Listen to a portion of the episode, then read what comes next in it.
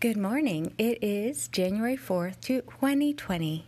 O God, you revealed yourself to Moses as I am who I am. Exodus 3:14. Jesus Christ, you are the same yesterday, today, and forever. Hebrews 13:8. As the Israelites rejoiced in your works, may I rejoice, O God. Rejoice greatly, O daughter of Zion. Shout, O daughter of Jerusalem. Behold, your king is coming to you.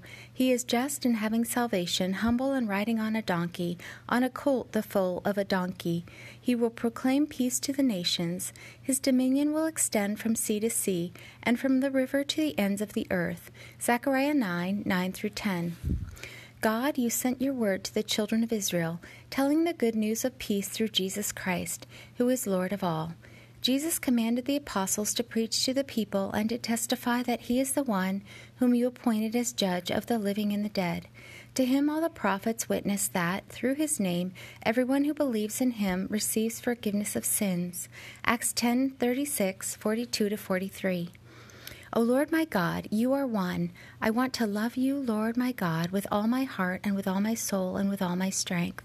Deuteronomy 6 4 5. Those who love their father or mother more than you are not worthy of you. Those who love their son or daughter more than you are not worthy of you. Matthew 10:37. I will not follow the crowd in doing wrong. Exodus 23 2. There are six things you hate, O Lord, seven that are detestable to you haughty eyes, a lying tongue, hands that shed innocent blood, a heart that devises wicked plans, feet that run swiftly to evil, a false witness that breathes lies, and one who causes strife among brothers and sisters. Proverbs 6 16 19. Lord God, you said, It is not good for the man to be alone. I will make a helper suitable for him. And you, the Lord God, made a woman from the rib you had taken out of man. And you brought her to the man. And the man said, This is now bone of my bones and flesh of my flesh. She shall be called woman, because she was taken out of man. For this reason, a man shall leave his father and mother and shall cleave to his wife, and they shall become one flesh. Genesis 2 18, 22 to 24. From the beginning of creation you made us male and female.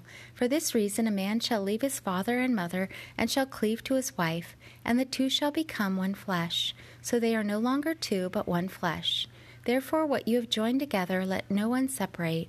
Matthew 19, 4 6, Mark 10, 6 9. Walk with the King today and be a blessing.